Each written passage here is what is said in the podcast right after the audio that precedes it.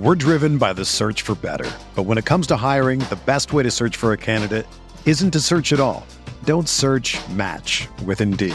Indeed is your matching and hiring platform with over 350 million global monthly visitors, according to Indeed data, and a matching engine that helps you find quality candidates fast. Ditch the busy work. Use Indeed for scheduling, screening, and messaging so you can connect with candidates faster.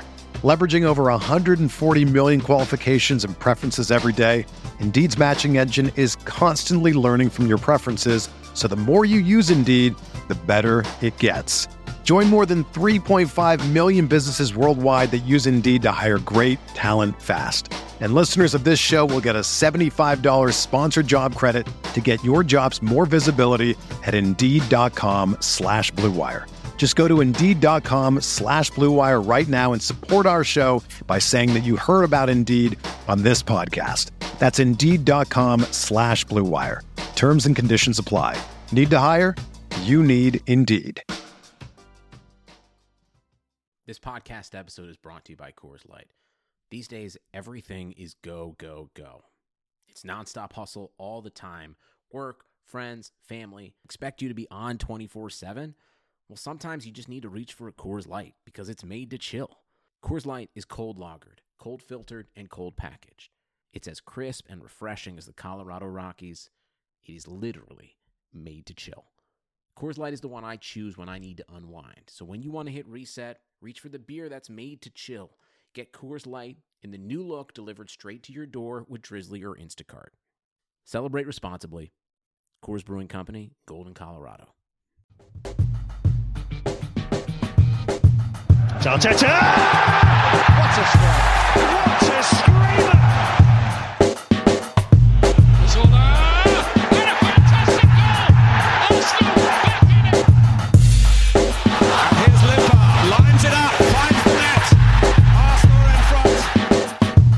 are through to the next round of the FA Cup after a performance that featured two starkly contrasting 45 minute segments. If only there was a cliche to sum that up. This is the Arsenal Vision post match podcast. My name's Elliot Smith. You can block me on Twitter, Yankee Gunner. I mean, uh, a, a game of two periods of starkly contrasting football performance. Wow.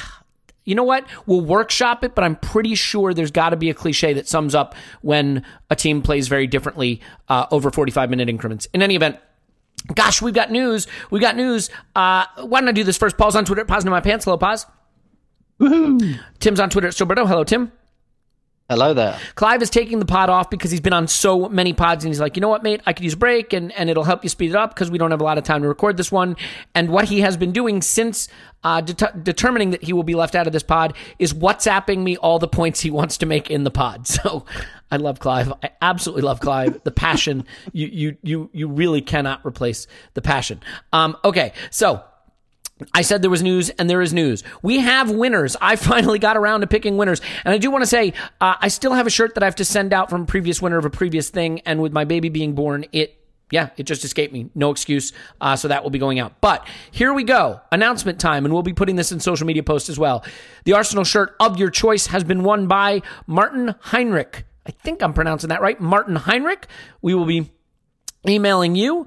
Um, the year subscription to the Athletic went to Emmanuel Lane. Emmanuel Lane, and I actually think Emmanuel Lane and I have uh, interacted on the social medias uh, quite a, bit. So yeah, yeah, yeah. So good stuff for Emmanuel. Um, you will be uh, able to subscribe to the Athletic for a year for free, assuming that's something you want. If not, uh, get in touch. We can maybe figure something out. But of course, you want the Athletic. And then uh, the year subscription to Patreon went to Alana Corrigan. Alana Corrigan. Um, so uh, those are your winners. We'll be announcing it on social media, and then of course uh, emailing all of you individually. Uh, just get in touch, and we'll get it sorted out. Hey, so we have our first transfer pod and our first analytics pod of the new year up on Patreon. Both are now live. You can go to Patreon, sign up for that. As I mentioned in the last pod, we're going to be eliminating programmatic advertising on this podcast. Uh, it is basically a situation where between Patreon and uh, you know growing and and just our appreciation for the support we feel that you know look it, it is it is a wonderful thing to be able to put this podcast together for everybody and and we want it to be something that everyone enjoys and we certainly don't want an excess of advertising getting in the way of that and we obviously talk about the athletic and patreon quite a bit so the trade-off is um, that we've opted to eliminate the the advertising, and I hope that that is a, a, fair balance. And and in respect to that, then I hope you might consider giving us a sign up on Patreon or signing up for the Athletic. And one thing to think about with the Athletic is it is transfer month, and you get a month free and fifty percent off with our promo code, theathletic.com forward slash Arsenal Vision. Um, so why not just use the free month for transfer month? Get all of Ornstein's articles, get all the the breaking news. You can read Michael Cox's breakdown of um Arteta's system and what he's changed since he's arrived. It's an interesting one. So if you're ever going to do a month free, a transfer window month seems like a good time to do it. Theathletic.com forward slash Arsenal Vision. Okay, enough of that. Sorry for the prolonged housekeeping.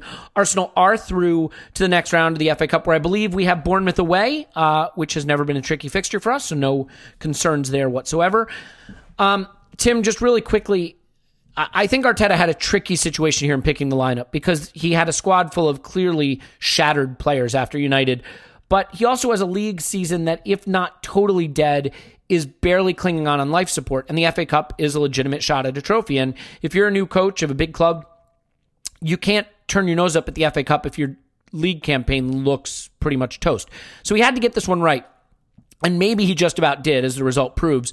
But I'm curious to get your sense of how he balanced it. Did you feel that maybe he should have opted to rest more or rested too many? Did you have a, a sense one way or the other the way he picked the team? No, I, I thought he got it spot on. Actually, I I wasn't that interested in the idea of resting players. I think resting players is something that um, that has become like a big preoccupation for fans in recent years, and I think it's bigger for Just fans than me, it is dude. for coaches. but it's it's it's interesting. It's um yeah, it's it, it's something I read about a lot. Um, and uh, yeah, I, I, think there's like a lot of anxiety um, around it, with, like like for all fans. Um, and yeah, I, and I kind of looked at it and I thought, well, the only players that have played constantly this year are Leno, who's the goalkeeper anyway, but he got rested and that's kind of fine. Mm. Aubameyang, yep, absolutely, rest him. Um, and then like maybe Torreira, although Torreira had been subbed a lot under um, under Emery, so I, I didn't think there were that many players that really needed a rest. It was five game, five days since the last game. It's five days until the next one, and if we're talking about bringing the players up to the level of intensity that Mikel Arteta is looking for, then I think the best way to do that is probably to play them. Um, you know, they have a lot of data and things like that, and if they think that people are close to muscle injuries or whatever, then they can act on that. But um, no, I, I, thought it was spot on, and not least because uh, Leeds are really good. Leeds are better than um, most of the bottom half of the Premier League, I think. Um, I, I, think they're a championship championship team in name only um, at the moment, and we had to treat them like like we would have um, like a half decent Premier League team. Mm, and you know, I I don't think you can analyze this game, Tim, without at least tipping your hat to the tenacious, exceptional pressing that Leeds does and the work that Bielsa has done with them. Mm-hmm. And so, you know, any story of this game, I think you know, it's going to be so easy to default to things like effort and energy and trying hard and caring and the right attitude. But I, I, I do think that you have to at least be mindful of crediting Leeds for the, the impressive work they do pressing the ball and, and pressing teams have caused us problems in the past. So I don't think it's totally crazy to be vulnerable to that. Um, real quick, Tim, before I, I, I ask Paul a question, I don't remember the quote exactly, but one of the things that I, I think you put out there about Arteta that really encouraged you was that he talked about how the energy is a minimum requirement, that that Mm-hmm. And and we've discussed this in the past that it's not just about effort, that it's about position. But clearly, energy was an issue in this game, and he was able to get it turned around. Was that quote sort of something ringing in your ears as you watch this game? Because I think one of the questions we had is, okay, they turned up against United, they turned up against Chelsea. Will they turn up against a small team? And and maybe this was sort of the the first chance for Arteta to correct an attitude issue. Mm. Yeah, yeah, and and I think it was valuable for that as well. And he he seemed to say that afterwards. Look, Arteta knows Bielsa's coaching inside out. You know, Bielsa is is possibly the most influential coach um, currently working in the game. In fact, I, don't think there's any possibly about it. He's hugely influential. Um, and you know how Bielsa's teams play, and and that's another reason I you know didn't see I saw this as a as a tough draw because I know how his teams play. I watched his Chile team, I watched his Argentina team, um, and they're like and and actually the the other um, I think possibly bright positive thing for us is that Bielsa has managed to coach a far inferior group to the group that we have to play in that uh, both technically and physically play to that level. Um, and you know, Arteta's looking at a fairly similar blueprint because Pep is hugely influenced by Bielsa, which means that Arteta is hugely influenced by Bielsa, and and that's a positive note for us as well. And I, and you know, I wouldn't I wouldn't be surprised if he said something like that to the players, like, look, this is a this is like a championship squad, and look what it's doing. Like, so imagine what I expect of you. Mm. Um, and uh, given the fact that we kind of got away with it in the first half and we weren't a goal or two behind, which we probably deserved, it, it was valuable in terms of him being able to say, you know, it's almost like um like a kind of a magic eye pick for the team, you know, like once you see it, you really see it. And it's it's you know, there's a very before and after quality um, to it. It's like you can either play like you did in the first half, or you can play like you did in the second half, and I'll leave you to choose which one you think is better and which one you think worked better. So, mm. um, yeah, hopefully a valuable lesson for them going forward. Yeah, and we'll talk a little bit more about what Arteta may have said and and and the impact it had. But Paul, I think, look, Leeds press is really good, but it takes two to tango. And it takes it took some really bad Arsenal passing to make Leeds press look even better than it was there was room to attack them in behind, and we did have some good counterattacking opportunities. I felt that they were vulnerable even when they were dominating because of the extent to which they were leaving themselves exposed at the back. We just couldn't hit a pass to save our life. Um, I thought Holding obviously had a bit of a mare. We're going to get to the midfield. I think it is probably the biggest talking point of the game uh, in terms of how they played in the two halves and then going forward, what it means for how Arteta will want to set up. Obviously, it doesn't help holding, having Sokratis as a fullback on one side. You know that that's not ideal, but he's he's a rusty player and he's a player who hasn't played a lot. He's just coming back. Do you think that the passing out from the back and in particular holding really created the the pre- do, do you think that it was a factor of of Leeds being exceptional? How much of it do you think was self inflicted, and largely just bad passing? So I've actually weirdly watched quite a bit of Leeds this year, uh, following my boy Eddie. Mm. And I know there's a perception he didn't play, but um, he played for them 17 times, often from the bench, often 45 minutes or 20 minutes. Uh, and he had three starts, I think. Um, so I ended up watching them a lot and playing against them. This is how they play, just on steroids. Um, they love playing away from home. I think they won eight of their last nine away games because they've more space to play into. The other team comes at them. Um, and they play they, they play system players. Bamford, sorry about that. Um, Bamford is not a better player than Nketiah, but I guess A, they own him, and B, he's a system player. Uh, they brought on Helder Costa in the second half, uh, who's a very he's an exciting player. Uh, like the theory that you play all your best players and then work out a system from them. That's not what Bielsa does he's basically playing the Stepford wives. Mm. Um, and you know, the first half was like a bunch of spider monkeys, but with a really good plan and system. Everything they did worked. All the passes came off. They were first into all the challenges. They were high energy. They were basically saying, uh, announcing themselves to the Premier League, and they had nothing to lose. So they deserve huge credit in the first half. The question was, could they sustain it? No, they couldn't. Um, well, I think holding, I, I, would yeah. I would only take issue with that to say that I don't think it's just that they didn't sustain it. I think that we did things to to yeah, yeah. relieve it. But yeah, oh ahead. yeah, mm-hmm. oh yeah. But still, um, I I was not. I don't think any of us were really shocked that uh, should not have been shocked that they were good. They came at us. That they covered the pitch you know, they had this 4141. Phillips is a really good DM. Um, and they just every one of them hit their passes, made the uh, made the runs. All the angles were perfect. They were just they were perfect in the first half. Um, they just don't have a top class finisher. That's where Eddie comes in. That's why Eddie actually mm. got a pretty good look in at Leeds from time to time because Bamford's a brilliant system player, but tends to almost score and not quite score. Um, and we saw that in this first half. Um, yeah, we had a lot of issues, but my simple summary of how we set up is very Emery era. We had Xhaka and Guendouzi in midfield. Um, well, they haven't that leg hasn't been broken and reset yet under Emery. And then the other key piece of it would have been, as you hit on, Sokratis at right back, who I think was okay and was a good out ball for headers from from the keeper and helped relieve a bit of press. But he was not Maitland Niles uh, shifting to form a three in midfield. So this really wasn't an a uh, Arteta era setup.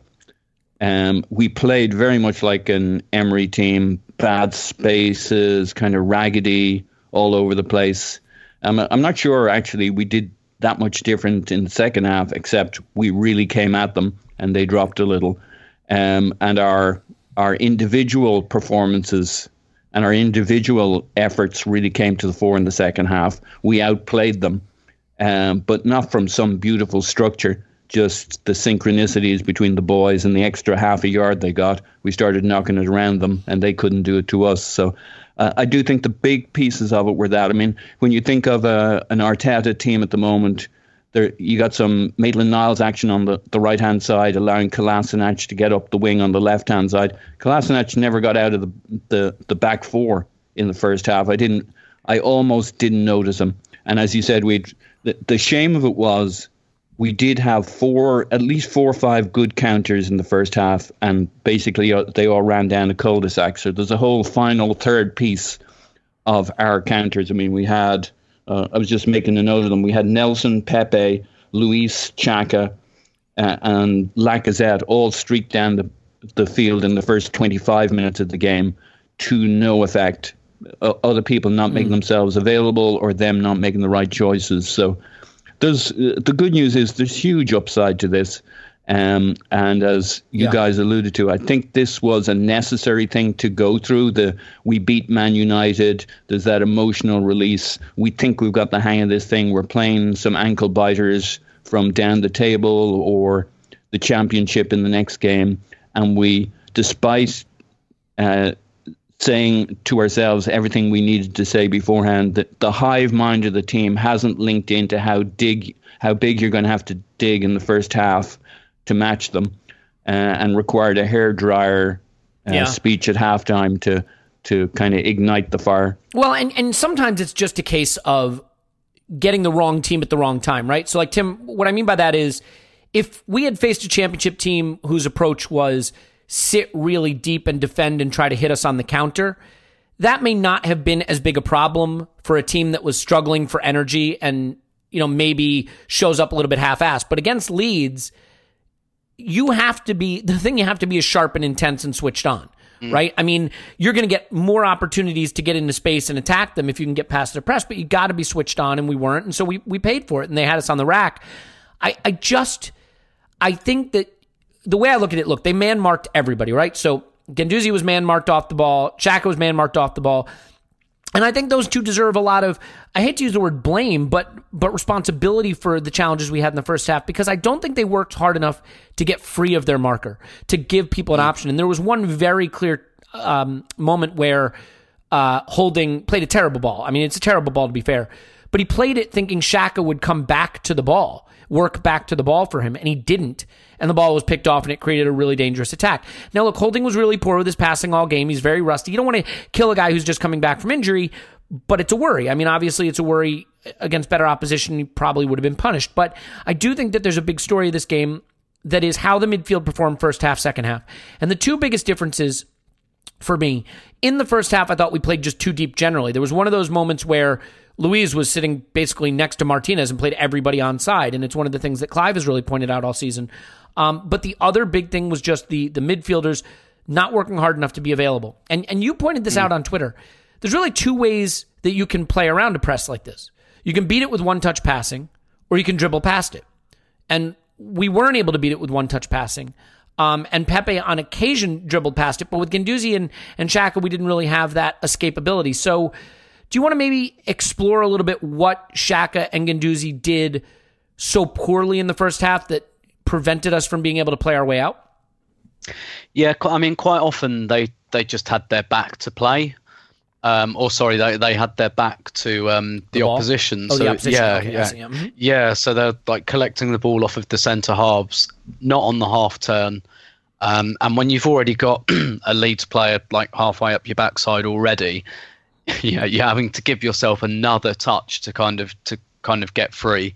Um, but I, I don't think that's necessarily what changed in the second half. I think in the second half, everyone just moved about 10 yards further up the pitch.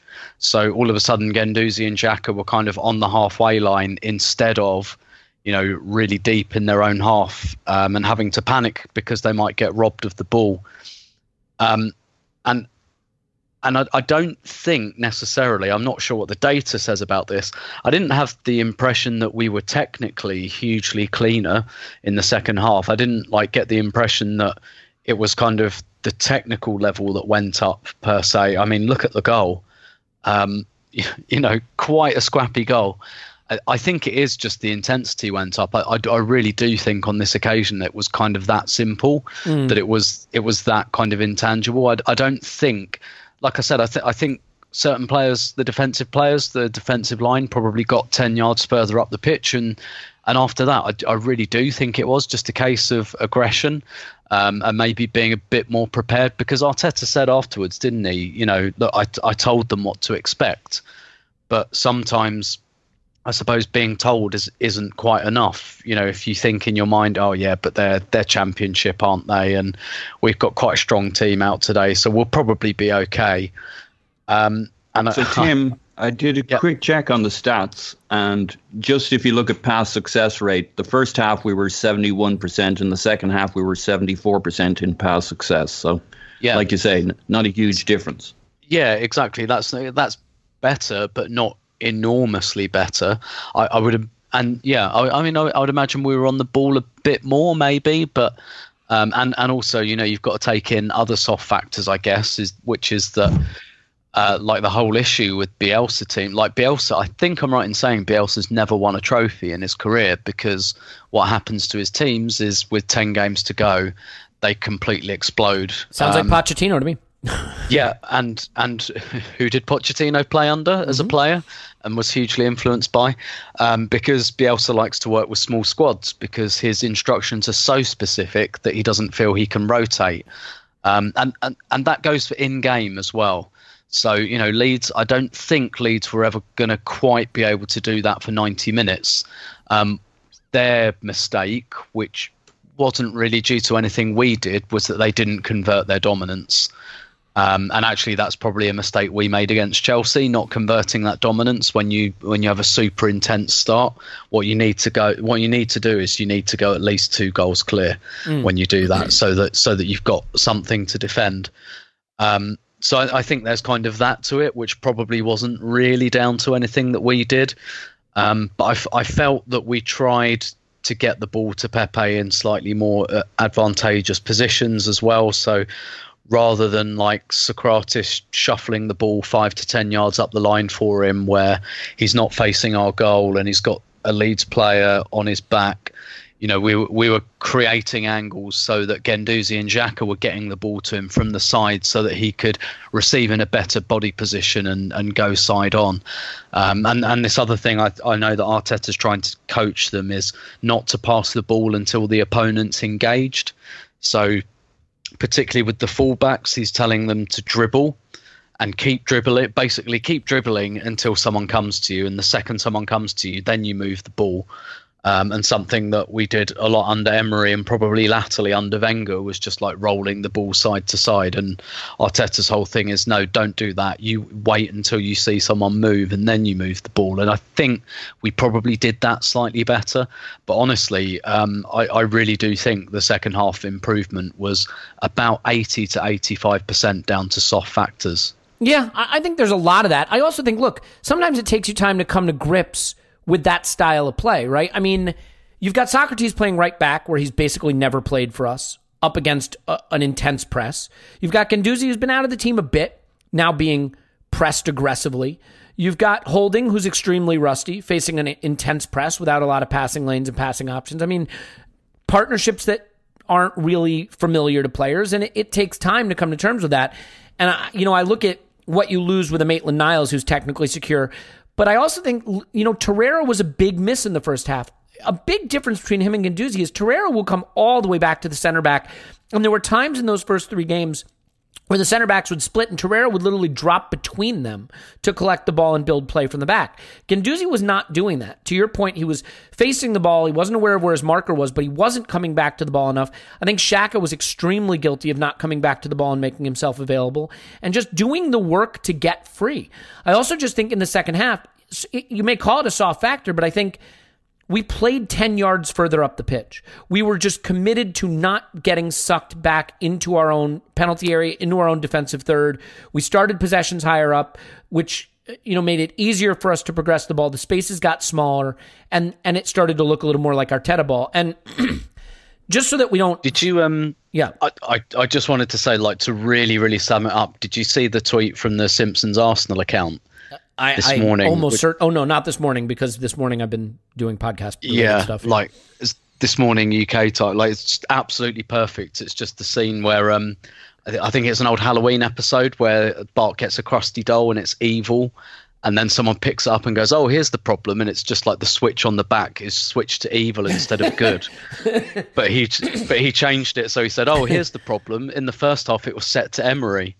And then in the second half, we said it to Arteta, and that, that's kind of what it felt like. Yeah, I, I mean, I, it sure does. And I mean, the, the funny thing is, I mean, I, I want to read out these statistics. This comes from Scott and is by the numbers column uh, for Arseblog. I think this is probably a lot of Opta data too. So in the first half, our shot differential was minus 12. Second half, plus 10. XG differential, we were minus 0.6 XG in the first half. Second half, we're 2.1 plus, 2.1 XG advantage. Um, first half, minus 16 touches in the box. Second half, 18 positive. First half, minus 75 final third touches. Second half, plus 113. So, I mean, the statistics bear out what your eyes are telling you. This was just a better, more dominant performance in the second half. Paul Guendouzi was getting in the neck a bit in the first half, and I have to admit I was guilty of it. And I think sometimes I feel because I have been such an acolyte, you know, such a believer in Guendouzi, that when he throws up a stinker, I feel compelled to point it out so that I, I'm not accused of, of bias because, you know, I'm willing to criticize players when they perform poorly. And, and with Guendouzi, I should be willing to do that, even though I really believe in his potential. He turned it around and had nearly a man of the match second half performance. And if you want to read Scott's by the numbers column, uh, he breaks that down as well. Is there something specific to Guendouzi's change in performance half to half that that you observed that might explain um, what what he got right that he wasn't getting right in the first half? Uh, no, I generally believe we were very similar in our approach, as were all the players in first and second half. I think you know Arteta or uh, You really you really believe that? You think the approach Yeah. was was the same?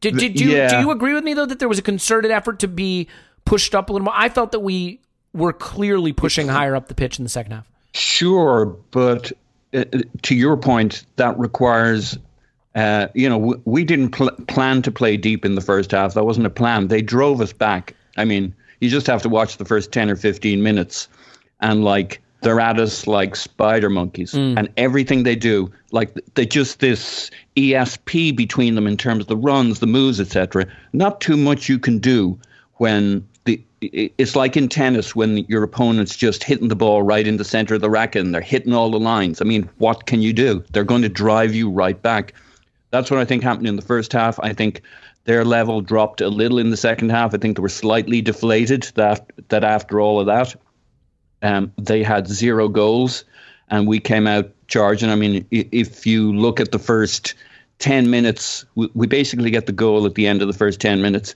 We have like eight opportunities. We just we're firing, we're pounding at them. Emi Martinez said, Arteta said to run at them like wolves, to use our kind of the the animal part of you, and it was just a much more feral approach, but structurally not that different. And with the ball ahead of Guendouzi, he shone. With his the ball behind Guendouzi, him drawing the man onto him. I mean, uh, it's great to draw your man onto you, but him and Xhaka in the first half. Uh, take the pressure and then invite even more pressure, which gives more time to whoever their outball is. If they knock it back to the centre back or the goalie, you know, uh, they've already signaled which way this is going. And it just, uh, that first half did not suit us and brought out the worst in Xhaka and Guendouzi with their backs to goal. And in the, the second half, we, right from the get go, we played with the ball ahead of us in large part. You you saw, especially in the early parts of the second half, Lacazette dropping really deep to help play us out, and then pinging it up the wings between him and Pepe. They were big players in getting us going. Uh, that was a very important period for Mosul, who didn't have the most energetic game. There was a, a moment I noted 15 minutes and 45 seconds in the first half. Have a look at Ozil then. He's a basket case. He's walking around, his head's down, he's got no energy, and yet he, he summoned it in the sec- the early part of the second half. And I think had Leeds had that ESP factor and that energy they had in the first 10 minutes uh, of the second half, we would not. I don't think we just said, hey, why don't we play 10 yards further up? So, uh, but uh, it, it, it's, it was the kind of, the second half was the kind of game Guendouzi loves. I mean, he ran like a wolf to the man's point. I, I think Arteta said something really clever in the presser too, which is kind of obvious.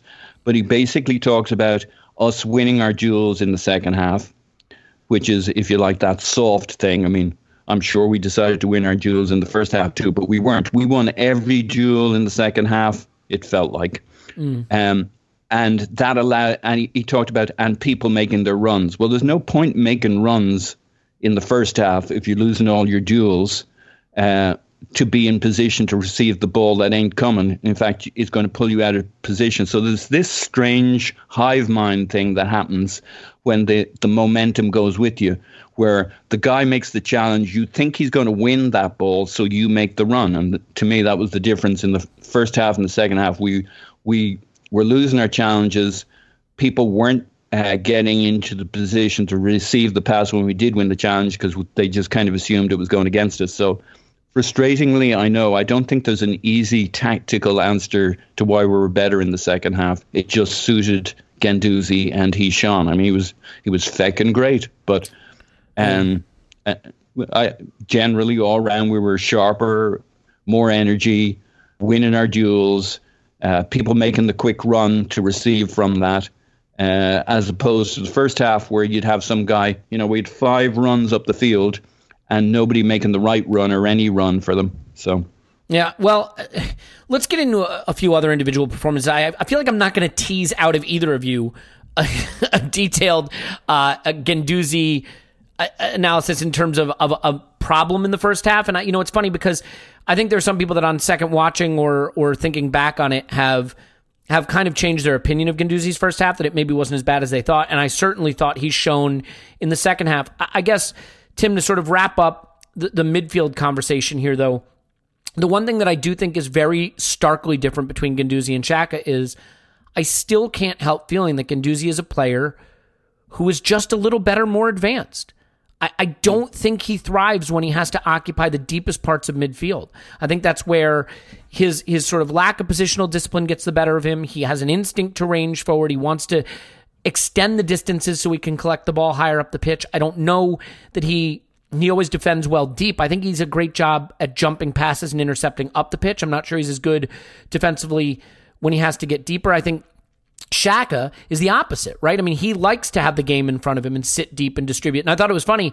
By contrast, Xhaka had a run, a really uncharacteristic run. Maybe you remember this in the game where he just carried it forward, carried it forward, carried it forward. Yep. And he got into the final third and he had options, but he just he can't give the pass. He just does. He had another yeah, one on the yeah, right yeah. side too, where he had Pepe on the overlap, and it just it's just not in him. I mean, do you think that's at least a fair observation that maybe the difference between them is that Guendouzi would prefer to be a little higher up the pitch and thrives when he can get into the opposition half, where he can charge past a player and and give a, a ball into the final third, where Xhaka would prefer to sit a little deeper and and distribute that way. Yeah, definitely. I mean, that's one of the issues I think people have about um, assessing Guendouzi is that we're not really quite sure what he is. Um, and he do, he doesn't really fit that neatly into. It's not like um, Torreira, right? You know what you've got with Torreira, you know what you've got with Xhaka, you know what they're good at, um, and you know what they're not good at, and you kind of you can categorize them quite nicely. Guendouzi is a bit trickier because he's not really a defensive midfielder. You wouldn't say he's a number ten, you wouldn't say he's a six, wouldn't really say he's an eight. Um, but yeah, like basically his game is kind of built around. Like I, I think he's quite good at receiving the ball from the defense. But the only reason for that though is just because he's so calm. Um, I think that's it's not so much his distribution from deep is amazing. It's like it's not a touch on Xhaka's. It's just he doesn't mind if he's like a bit crowded. He he's confident enough to to take the ball, which is in itself a big attribute. But really, I think his favourite thing is getting the ball kind of maybe just kind of left of centre um, and just driving with it and just driving inwards, um, al- almost Rosicky style. Um, really, I, you know, I wouldn't say they're they're similar players per se, but you know, Rosicky on the ball was just like um, you know, like a dog with a bone. Really, that was when you saw him come alive. And I think it's the same with Guendouzi. I don't, I don't think he's really that much of an off the ball player. He's he's someone who wants to be on the ball. Um, but he wants a lot of touches. I think he wants to drive forward, and I, I think he's basically the guy really you want to carry the ball from the halfway line to the final third. I, I think that's kind of what we're looking at. And, uh, Which is and, a really important role, by the way. You Yeah, know? yeah, we don't yeah, have yeah, anyone else that wants to do it. It's exactly what it's what Santi Cazorla used to do. Really, maybe maybe he did it a little bit deeper um, in his best form.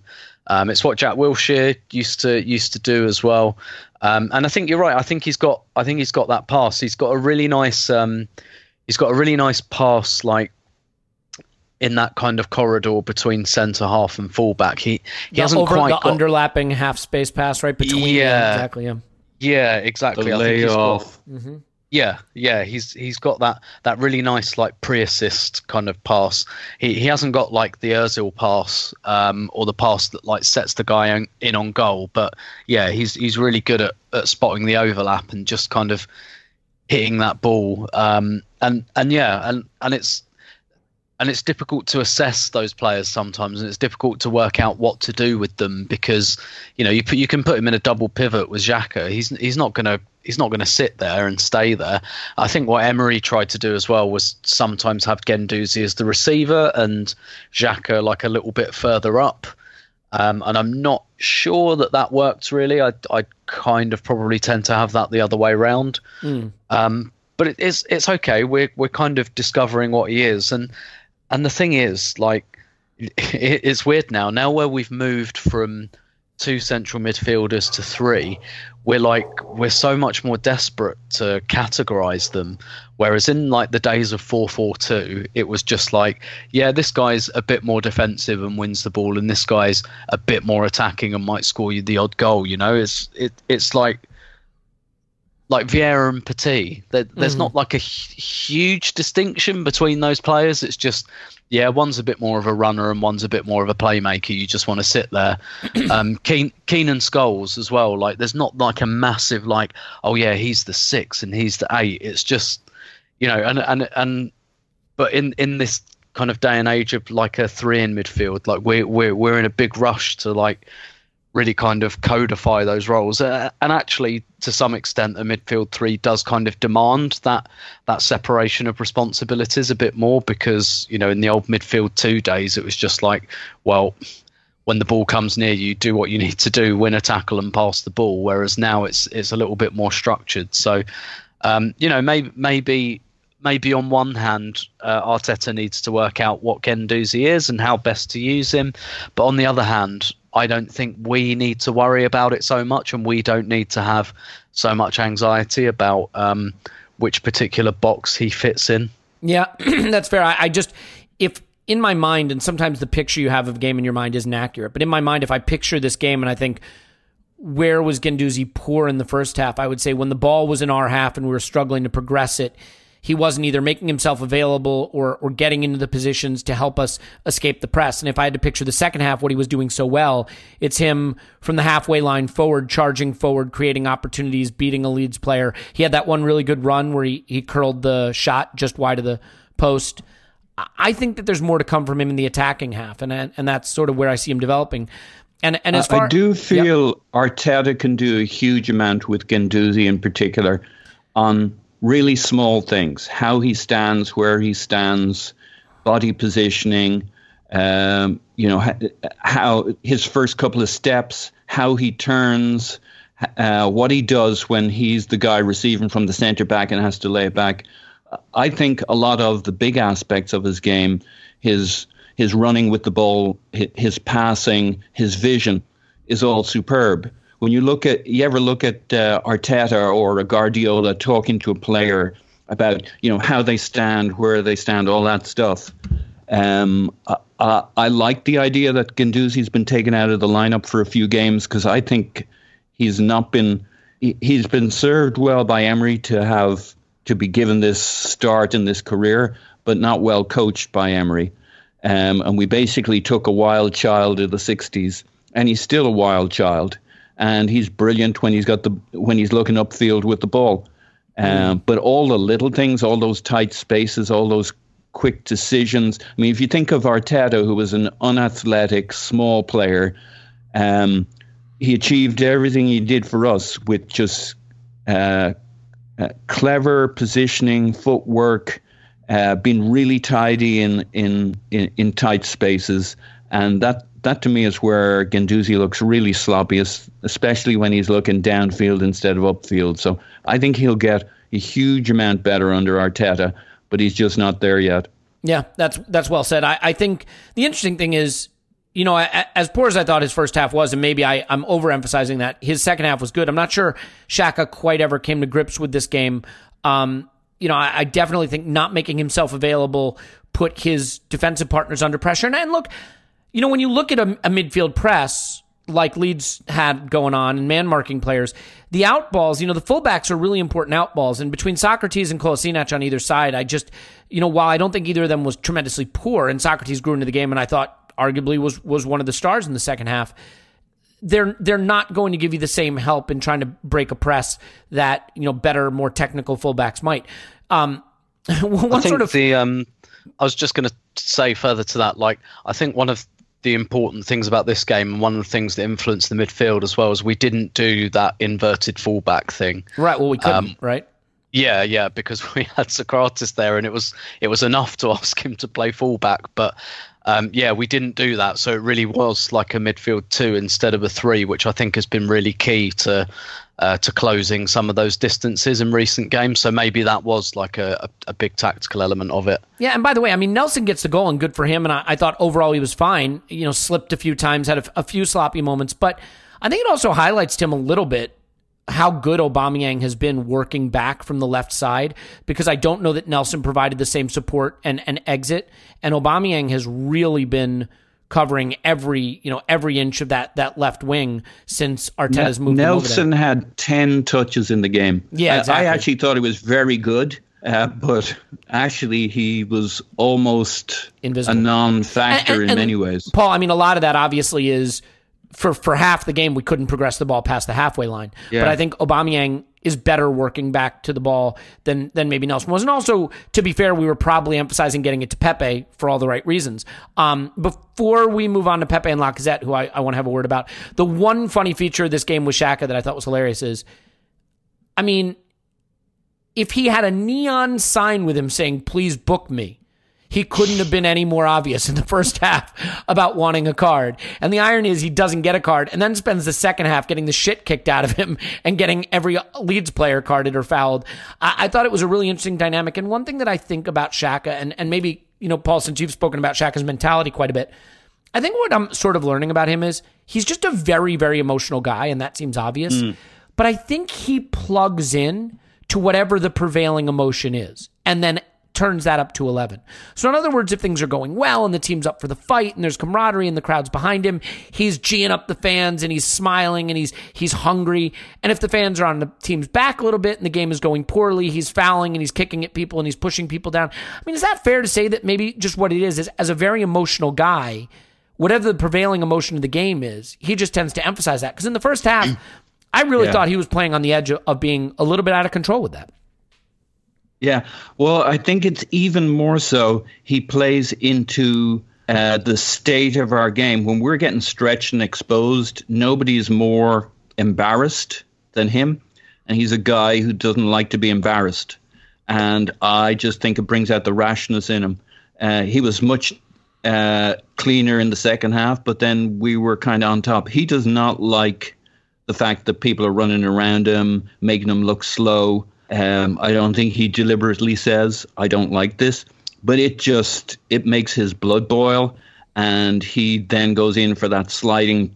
You know, he did one of his sliding. Remember the penalty he gave away where he slid into the guy. He had one of those against uh, Leeds in the first half on the the left wing. And I'm not sure he was who he was up against there, but it was like it was outside of the box, but not by much. And he didn't manage to catch him, and he didn't get a yellow card because he didn't actually get a foot on the guy. But it was absolute. It was exactly the same in some ways as what he did for the penalty, and it was unnecessary. Um, and I just think he hates he hates that feeling of being the slowest player in midfield, people running around him, people making him look stupid. And he's not going to have it. And the way he's not going to have it is he's going to lash out and take people down, and he get, gets terribly rash. I think what you see with an, an Arteta, I still think that the first half in particular exposed how much of an Emery setup this was. Uh, Tim talked about it with the full backs, etc. I mean, uh, this was not an Arteta style setup here because he didn't have the players. And I think Xhaka was exposed in the way he was for an Emery side, and he didn't like it. Yeah, yeah, and look, I think because the game ended well, and because he spent the second half getting the shit kicked out of him, I can laugh about it. But it is one of the things about Xhaka that I think we we do worry about is just the the ability to get sucked into the negative emotional side of a game and let it take over his performance and control his performance. Yeah. And and in the first half, all his flaws that we kind of hope might get fixed, they're all there, right? I mean, you see the he's full not going to Jack in the change as a first half. player, right? Like you can put him in better positions, but he's not going to become someone different than he is. Yeah. Yeah. All right. Well, so so Tim, one of the players that I, I think just cannot, for the life of him, get himself out of a rut is Alexander Lacazette. Now, what's interesting about that is he's been a phenomenally important player under Arteta for everything that he's done in build up and, and on the ball and and defensively and pressing. He just cannot get it right in the final third right now. And I thought there were a couple of moments in this game where he got into the box in good positions and could not get his shot off, could not get a pass away quickly enough. How worried are you about that side of his game? Is he doing enough other things that it doesn't matter? Or is it a situation for you where strikers have to strike, man? you know, like how, how big a Um, problem is this? So I think he's doing enough other things so long as Aubameyang's in the team as well.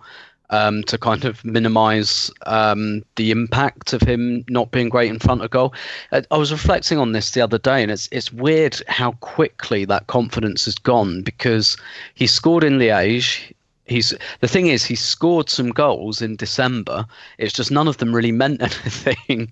he scored in the defeat to Brighton, so that goal was virtually useless. He scored away in Liège. You know who cares?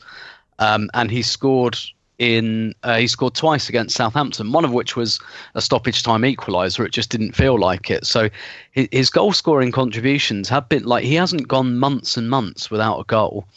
Um, so it's left him very very quickly. Um, but yeah, I mean, I, he he clearly needs a goal at the moment because he's, He's not getting snatching his at shot chances. away. Yeah, I mean, Yeah, yeah, yeah. That do, And- you know the one I'm talking about was left. I want to say left Yeah. channel in the box, and he just carried In it the first carried it. half. Yeah, exactly. Yeah, just couldn't yeah, get it out. Yeah, yeah, yeah. And and actually, uh, Lacazette is one of those players. He does. He like he's he's a bit of a Goldilocks shooter at the best of times. Anyway, like he he's not an Aubameyang. He doesn't shoot pretty much on sight. Like you know, it has to be just right for him to pull the trigger. And actually, he's not been doing that. He's been kind of at any time like he sees the whites of of the post, he's like, right, I've got I've got to get a shot off because I've got to get this goal.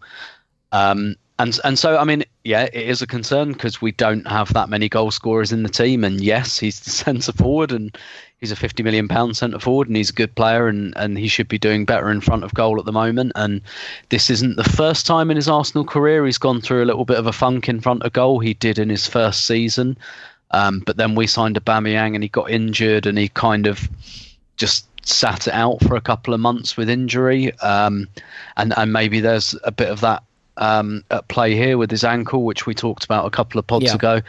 Um, so I like yes, I I am worried about what he's showing in front of goal. I do think one goal will completely change that. I do think it's one of them. He'll score and and that'll be it. It will be fine. And um, I, I really like. Obviously, we didn't see it on this occasion because he didn't play. But I really like the way that Arteta's got them dovetailing. So he's got the left back pushed right up so that Aubameyang can move inside um, and move into the area, and and that way also Lacazette can kind of stay on the edge of the box, which is, I, I think that's where he enjoys being the most, not in the box. I think he enjoys being on the edge of the box and being that guy. You know, maybe to get a shot off, but you know, being that guy kind of moving things around or picking the pass or holding off defenders. I think he likes that kind of physical contact and everything. Um, but yeah, I, I, think I, I think it's a mixture really. I, I think he's playing well now since uh, since Arteta arrived. But yeah, he he needs to go. He needs something to go in for him. Yeah, and I think the good news is he's doing enough, Tim, without scoring. That's really important to what we want to do. And Aubameyang doesn't seem to be throwing any kind of strop playing out on the wing, and so it, mm. it's not an issue we have to solve, so to speak. You know what I mean? Yeah. Um, and we don't have to do that thing, you know, sometimes where you think, oh, Christ, I might have to drop him. But if I drop him, his confidence is going to drop even more, you know. Yeah. Do, do, you know, recently, um, Roberto Firmino went nearly two months without a goal. And um, just before they went to the Club World Cup, he scored. And he, he hadn't scored for like two months, and nobody noticed. no, nobody noticed. Well, to be fair, his job Mane is to set Salah. the table for Mane and Salah. Yeah. We don't have we yeah. don't have Mane and Salah. Yeah. No, no, no. do have Aubameyang. Yeah. Yeah, yeah, yeah, and and because and they asked Klopp about it, and Klopp just said, "I, I didn't even realize, like, didn't even realize because because of what you said." He's like, "That's not what I look for in Firmino's game, basically." Yeah. And and I'm not saying Lacazette does it quite to that level. I'm not sure anyone does does it to Firmino's level at the moment, but it's it's a fairly similar principle. Yeah, and I would say like, look, if we had a superstar left-sided forward sitting on the bench, you'd you'd have to make some tough decisions, right? Because then you'd say, well, I might want to move Aubameyang to center forward and get that guy in, but it's Saka who, you know, with all due respect, phenomenal, but he, you know, he's a kid. Um, it's it's Nelson who's not even really a left-sided player, and he's sort of one of the options on the right, and and that's basically it, right? I mean, it's Martinelli, I guess. Martinelli, yeah. So. Yep I, I think the upside to pulling Lacazette out of the lineup isn't enough to to be willing to sacrifice what he's doing without scoring. So I, I tend to agree. I haven't agreed. In the past, I felt Aubameyang should be playing center forward and Lacazette should be on the bench. I think what, what we've seen under Arteta is it works having Lacazette in that role because of how important what we do off the ball is. Um, Paul, before we shift gears and just talk a little bit about what this meant for Arteta and the influence he he had in the in the dressing room a real quick note on Pepe. Um, I don't think he was like masterful in this game, but I, I still think what you see is what we kind of hoped for him to be, which is a guy who can just change a game by beating a player and and creating space that wasn't there. Um, he did carry us out of danger a lot on the rare times we were able to escape in the first half. Did it a little more in the second half, and the goal comes from some individual brilliance from him, and then a little bit of good fortune on the finish. Do you do you think that the way he is providing something that we don't have in the squad without him is going to sort of make him undroppable for for Arteta now? Um, is he un? Will he should become undroppable? I, I guess what I'm saying um, is, are you seeing enough? Like, I mean, is, you know, is this game another reminder there. that there's something that he adds that without him we just don't have? There's no one that really does that thing. Uh, yeah, I mean, we don't really have a goal threat inverted winger, apart from maybe Martinelli from the right hand side, um, or um, Aubameyang doing his thing. But he just, you know, only probably Martinelli and Nelson have the ball control and the dribbling to do some of what Pepe does, but uh, only Pepe has that the goal threat, the hopefully uh, world class finishing we were um, promised by the uh, the Lille CEO there. Um, uh, obviously, I was really surprised when Lacazette took that free kick. And to be fair, yeah. he, hit, he, hit, the crossbar. Hit but the bar. Yeah, yeah. you, you, better well, hit, you better uh, put it in the goal if you're going to keep Pepe off the off the free kick duty. I think it's because Lacazette, like you, is very worried about Lacazette and believes he needs a goal. so, because yeah. uh, he grabbed that bloody ball uh, immediately. So made made it very clear to the other two lads, Pepe and Luiz, who was having first crack at this. And uh, thank God, because Luiz had the se- second crack at a free kick, Yeah, and it was uh, slightly comic. Um, so, uh, uh, I mean, it's all about. Uh, uh, I think we saw with Bielsa's team how effective a system is, and Pepe is one of those players that maybe suits um, early early Guardiola at City, where he had he was playing his inverted wingers and he had overlapping lapping fullbacks. Um, so he'll do really well with an overlapping fullback, but at the moment he's tending to use Maitland Niles as more of this false fullback pulling into midfield or at least forming a three and providing cover. So I think there's a little conflict in the system that may impact on Pepe, um, where he's not the perfect fit for how he wants to use Maitland Niles, and he doesn't always give Maitland Niles the cover that, say, a Reiss Nelson will. So uh, it may be an interesting first season for Pepe as he learns Arteta. I think he's the one, he always strikes me as the guy who's maybe struggling a little with communication and being on the same page with everybody on and off the pitch. So it could be a transition season for Pepe before he's really embedded into the, the, the system. But he's obviously a class player. I think him and Lacazette were a huge part of why the energy in the second half was differently. That not not individually, but their combinations up the right side were what uh, ran rings ab- around them with uh, with Guendouzi behind them. So uh, he he'll be a big player for us. I don't know if he's going to be starting every game though. Yeah, I look. You mentioned Martinelli, and, and just a quick word for Yeah. him. I, I don't know that there's any price that I would sell him for right now. Now, I love to get over my ski tips on young talent, but like, he just looks like he's got superstar written all over him. And even in his short time on the on the pitch, he had that one move where he flashed a shot wide, and, and he gets the shot off so quick, and he's he strikes it so cleanly. I he just to me, he's a center forward. I, I'd, I'd like to see him develop there. I know he can play on the wing, but I just I just think that as young as he is to be looking as confident and involved as he is. I mean, you, you mentioned Nelson had 10, 10 touches, and to be fair, he had to play the whole first half when we didn't have much of the ball or any of the ball. But Martinelli's on the ball, he's involved, and, and he's creating danger every time he's out there. Tim, let's finish with with a word about Arteta here, though, and, and we've spoken about him a bit. But I mean, I, I think the the players let slip that he yelled at them at halftime. I don't I don't think he wanted that known, but it was made known that, that he did uh, give them the proverbial rocket, and it made the difference.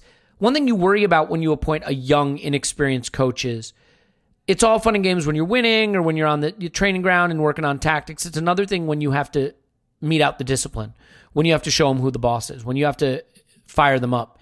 How important is it that the team responded so positively to that that reaction at halftime and- and came out with the appropriate energy and a, appropriate effort required to, to go win this game in the second half?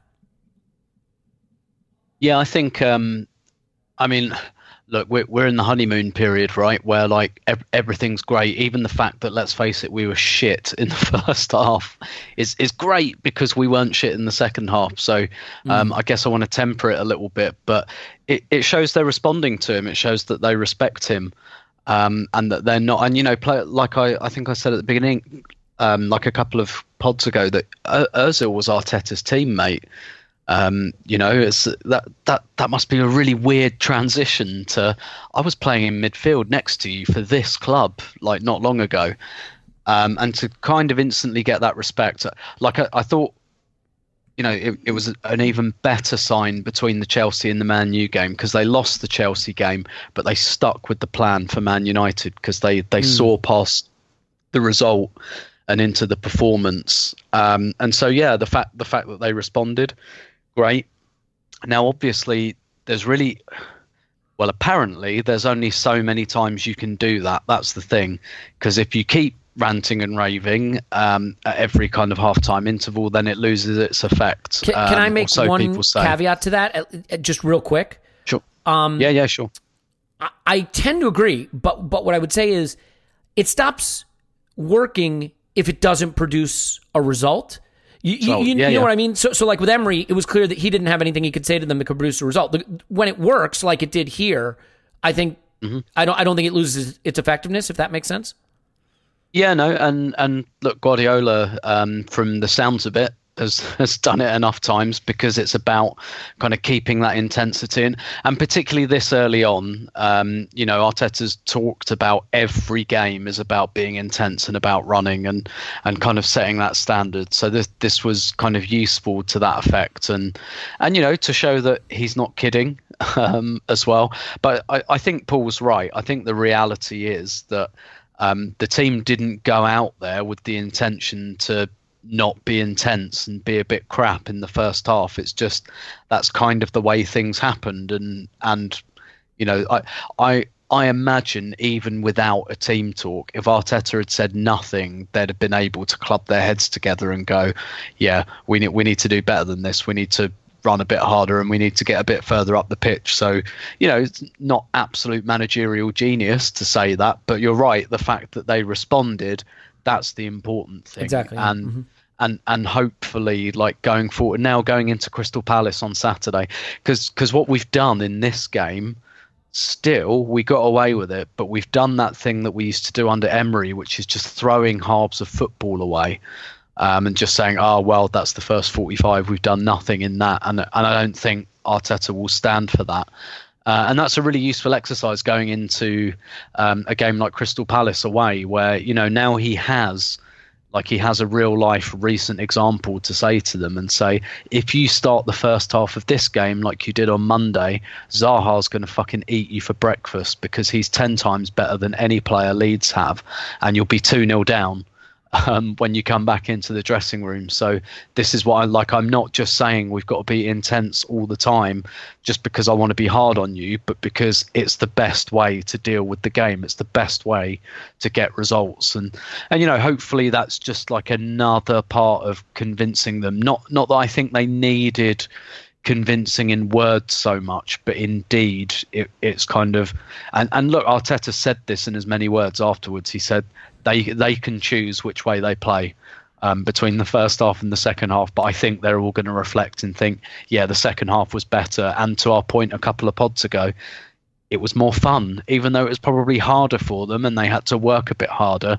I bet they enjoyed it that's, a lot that's more. Crucial. And that's yeah, I think exactly. that's an absolutely key point, Tim, that you've hit on, which is that it's one thing to say to players, work harder, run around more, but I think to say you're on the rack because you're not running around enough, because, because you're not switched on. Like if you just up the intensity and sprint those two yards when you lose the ball and push a little bit higher when it's easier to just sink back into a shell, this will get more fun for you. You'll have more of the ball, which they did 12% improvement in possession, you know, or not 12% improvement, but, you know, whatever, 120 base, whatever that is, 1200 basis points.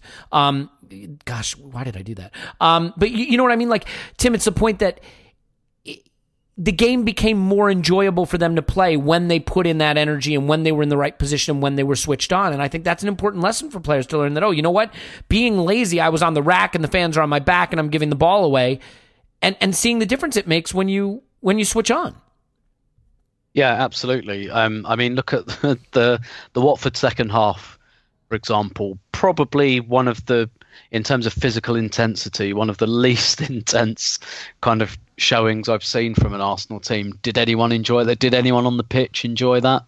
Don't think so. Um, so yeah, exactly. It's it's about it's not just about run because me big boss man and you underling. It's kind of run because that's the best way to get the result that's the best way to play the football that we want to play that's and and that's what he's talking about with fundamentals right it's like if you get this bit right then we can do like we can do the diagrams and we can do the one touch and you know we can all the stuff we use the rondos for and I can get you scoring like lovely tippy tappy goals and tap ins on the back post and everything and by the way wasn't uh, wasn't Reiss Nelson's goal um, reminiscent of, if if not in the cleanness of the execution with the finish, it was you know that back post tap in for the winger. Um, seen that before somewhere. Mm. So you know it's very much do this bit, and we can do like all of the fun stuff afterwards. But actually, this this this just is better, isn't it? So, um, I, and and I'm sure like Arteta just comes off to me as as so intelligent and switched on.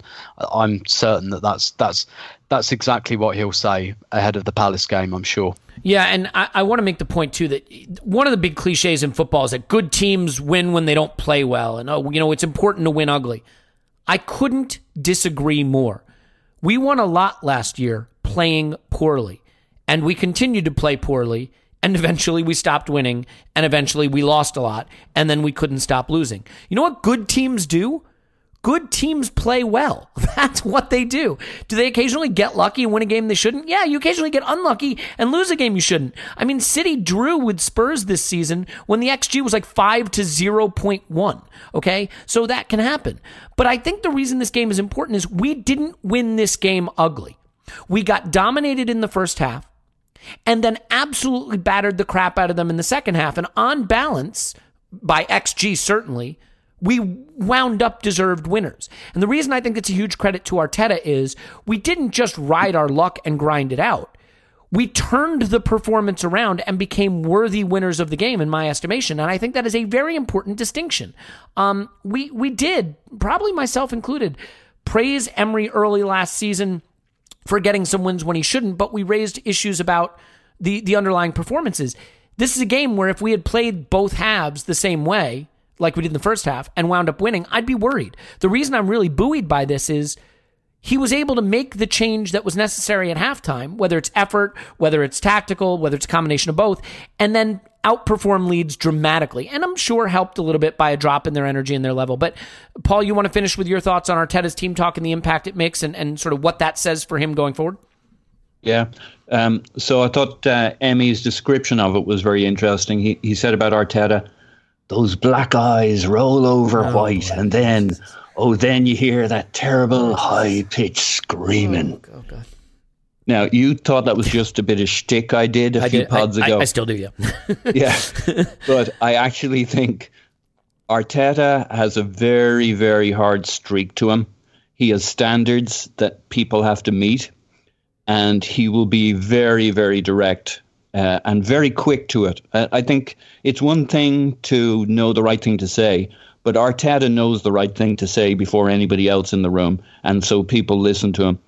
And I think the apart from everything we've said about the second half, I think the other big deal was it was the second half, and we played not just the ten minutes to get the goal, or ten minutes plus another ten, or through to eighty. We kept that intensity which is, if you like, elective for that full 45 minutes because they did not want to go in and see that manager again. He wouldn't have been happy with just a goal and a win.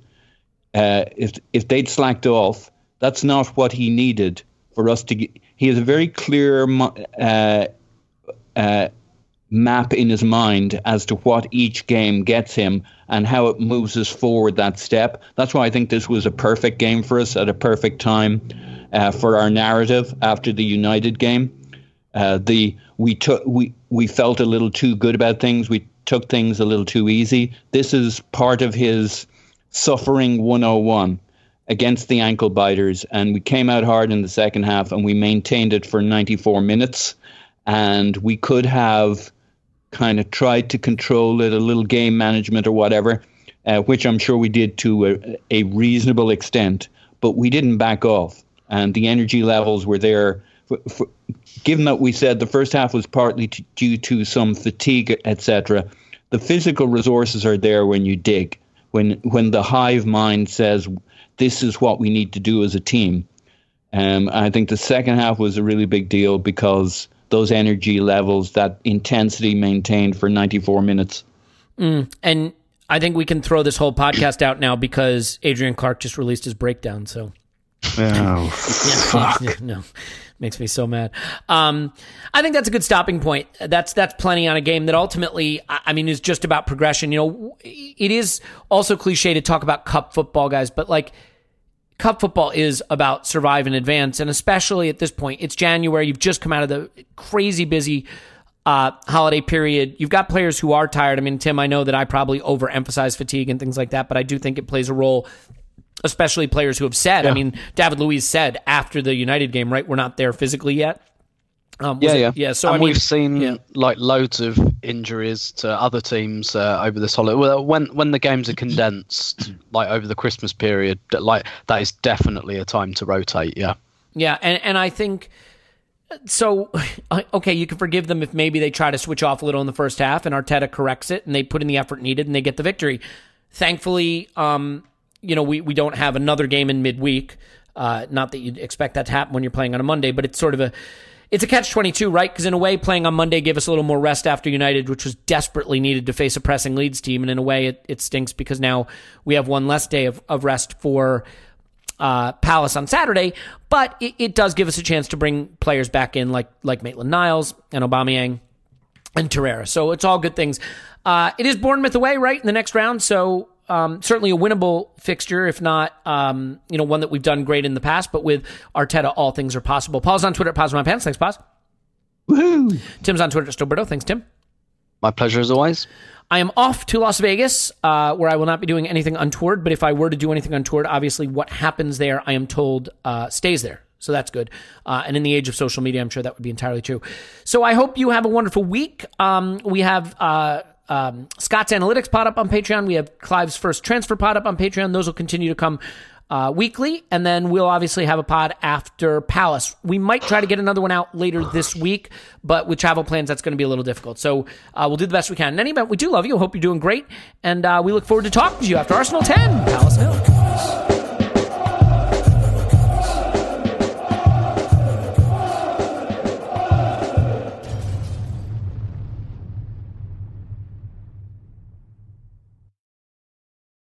Everyone is talking about magnesium. It's all you hear about. But why? What do we know about magnesium?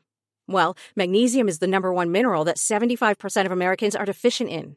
If you are a woman over 35, magnesium will help you rediscover balance, energy, and vitality. Magnesium supports more than 300 enzymatic reactions in your body, including those involved in hormonal balance. From functional medicine doctors to mental well being and female hormone experts, we all know that magnesium is the one mineral to improve all aspects of well being and health. But which one? Magnesium Breakthrough from Bioptimizers, the trusted choice recommended by leading experts with seven best absorbed forms of magnesium to ensure your body receives the support it needs for overall well being. Go to bioptimizers.com slash balance today and use code BALANCE10 for 10% off. Support your journey to wellness at B-I-O-P-T-I-M-I-Z-E-R-S dot com forward slash balance. Magnesium Breakthrough from Bioptimizers, your foundation to optimal health and vitality.